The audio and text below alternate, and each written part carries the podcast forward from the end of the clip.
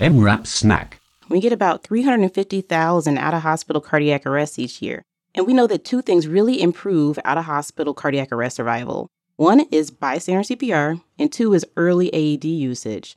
But despite knowing this and CPR classes being offered widely, we have a pretty low bystander CPR rate with less than half of our patients receiving bystander CPR in the pre hospital setting.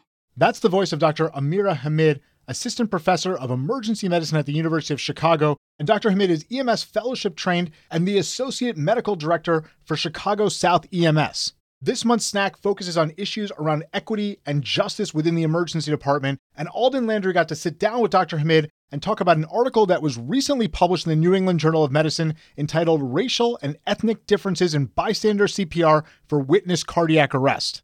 CPR is important, but we know there's some disparities that exist in the cardiac arrest literature. Can you talk a little bit about that? Yeah, there are definitely disparities that exist as it relates to the incidence of sudden cardiac arrest, the survival for out of hospital cardiac arrest, and the provision of bystander CPR. As it relates to the incidence and survival, we see that there is a higher incidence for folks that are from lower socioeconomic backgrounds and for racial ethnic minorities. Furthermore, we see that Black patients have the highest incidence of out of hospital cardiac arrest, and they have the lowest survival rate, which makes racial and ethnic minorities a population that would benefit the most from bystander CPR training. And when we look at bystander CPR, we see that there's lower bystander CPR rates in Black and Hispanic communities, and that's thought to be due to lower bystander CPR training and lower availability of dispatcher assisted CPR or telecommunicator CPR. And then when we look at other areas with lower bystander CPR rates, we find that rural communities, southern communities, and those folks that live in communities with lower median household incomes have lower bystander CPR training and lower provision of bystander CPR. Given these disparities, there's tons of effort that goes into advocating for and targeting CPR classes in high risk neighborhoods. Okay, so now that we're on the same page about out of hospital CPR, can you tell me what's going on in this study and what the authors were hoping to find in this study? You know, the authors asked a really interesting question, Alden. So, prior studies looked at the differences in bystander CPR rates based on neighborhood, racial, and ethnic makeup.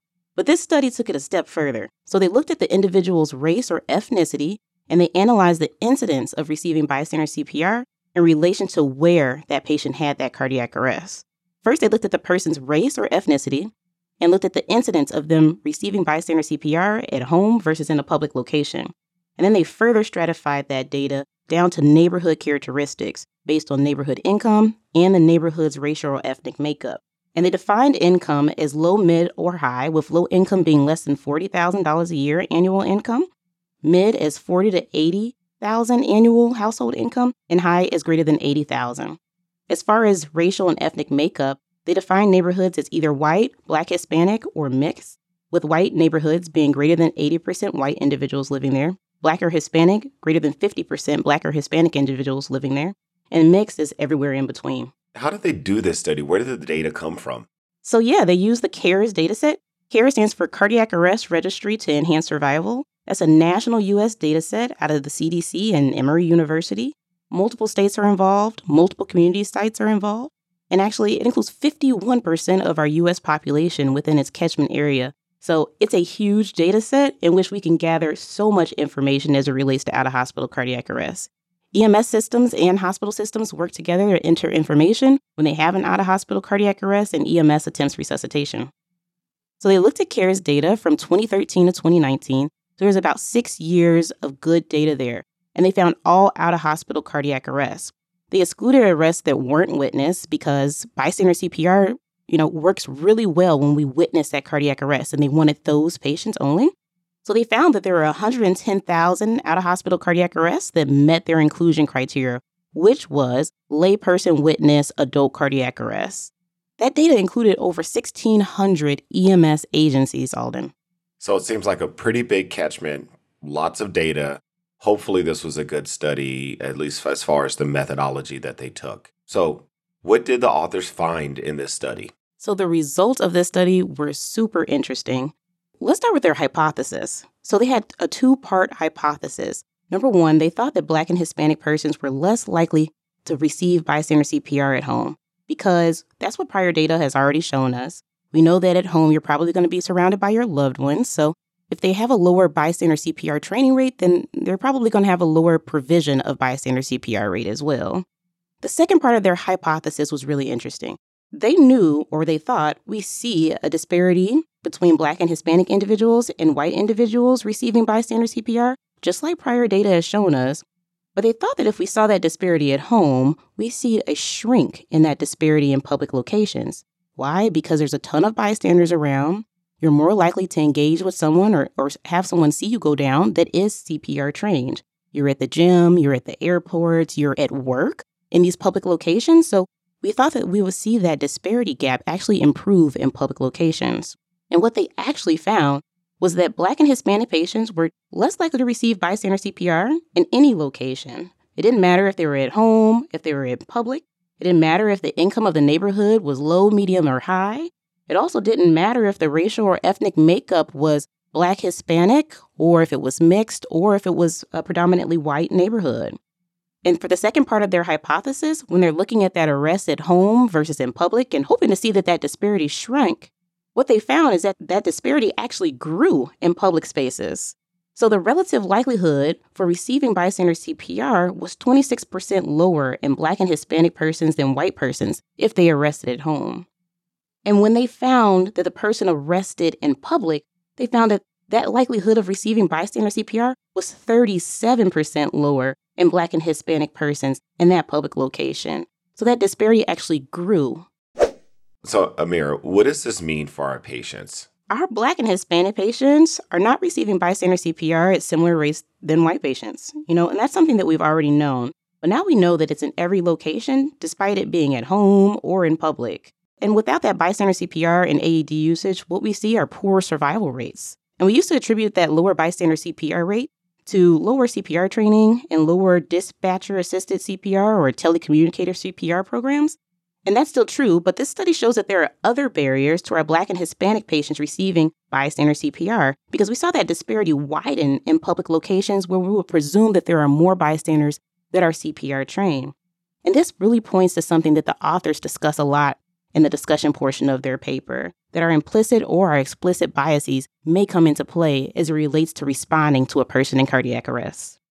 So, this points to a couple of really important public health takeaways that we should be offering low or no cost CPR training to our communities that are most at risk, and we should be targeting those communities using data around us to find where those cardiac arrests are and putting CPR training classes there and then we should be ensuring that those classes are culturally sensitive and using the language of the community that we're teaching.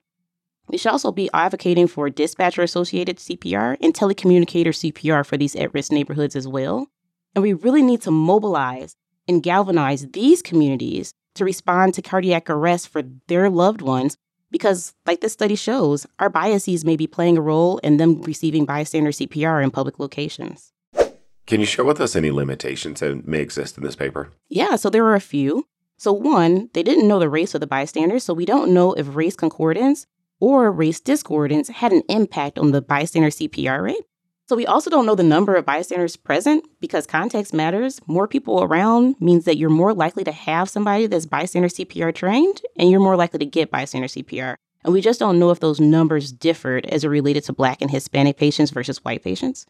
And then, third, they may have misclassified some race data because this happens, right? EMS responds, the hospital's taking care of you. You know, you've suffered a cardiac arrest and maybe you're unconscious. So we're not able to ask you your race or ethnicity. So maybe we're guessing what that might be. But I don't think that that would have a huge impact on the study because your outward appearance, if you're guessing that this person is Caucasian, you're guessing this person is black, eh, likelihood is that multiple people around you would probably make that same assumption. And four, as far as the generalizability of this data, again, the CARES data has about 51% of the US population, but not 100%. So it may not mean that this data is generalizable to your exact location.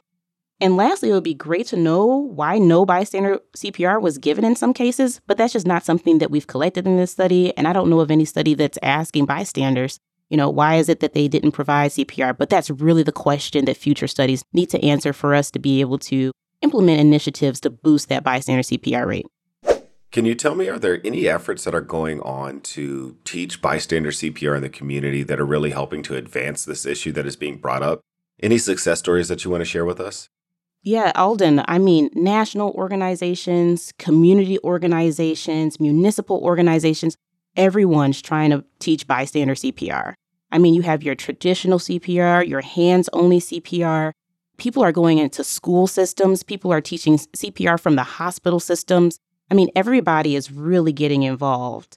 There is a really interesting toolkit called Reducing Disparities for Out of Hospital Cardiac Arrests, a toolkit for engaging communities. This was published by the AHA and is specifically for communities in which there's a disparity with receiving bystander CPR. And that toolkit really walks you through how to identify at risk neighborhoods and what metrics to put in place to make sure that you're making a difference as it relates to bystander CPR rates there.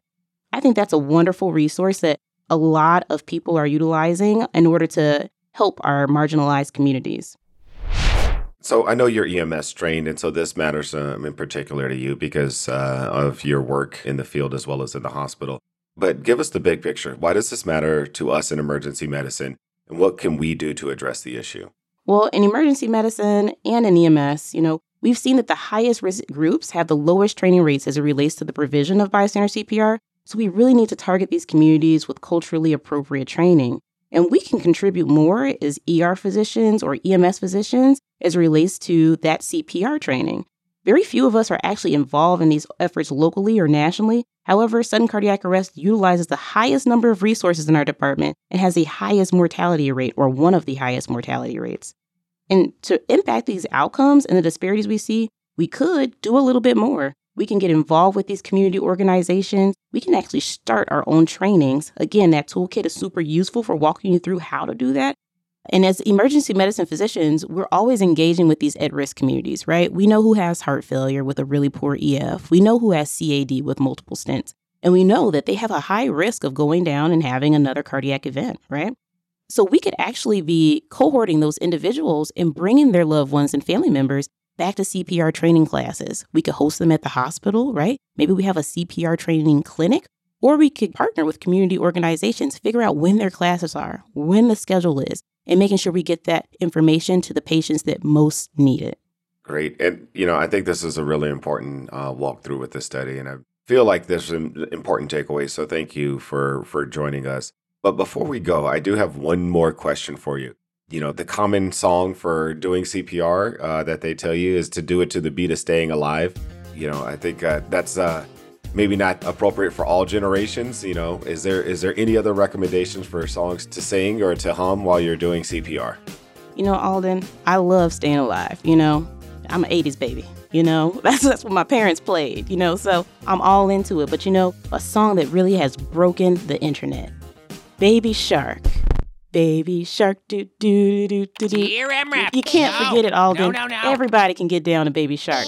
Don't, There's Baby Shark EDM remix. Don't do it. Check it out on Spotify or Apple Music. Don't even think about There's it. There's Baby Shark. You know all these different types of jams. So I think that that that song transcends, and I think grandmas, grandpas know that song from their grandchildren. Parents know that song from their kids, and you know, of course, all the kiddies know it. So I think that's a good one. I'm going to take a pause here because it is absolutely disturbing to think of singing Baby Shark and doing CPR. That's true, but you know, uh, uh, uh, uh, Baby Shark, baby. I don't know. well, if Baby Shark is the song that you're recommending, um, hopefully that works for some. It does not work for me. I think you also mentioned that there is that Spotify playlist that others can refer to. Find a song, something that you're comfortable with, something that you can remember, and something that keeps you on beat while you're doing CPR.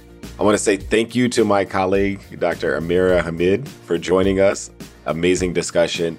And thank you for uh, listening to this discussion as we try and be more inclusive and work to expand our discussions around equity and justice in emergency medicine here on EM Rap. Thanks for having me, Alden. Ah, ah, ah, baby shark, baby shark.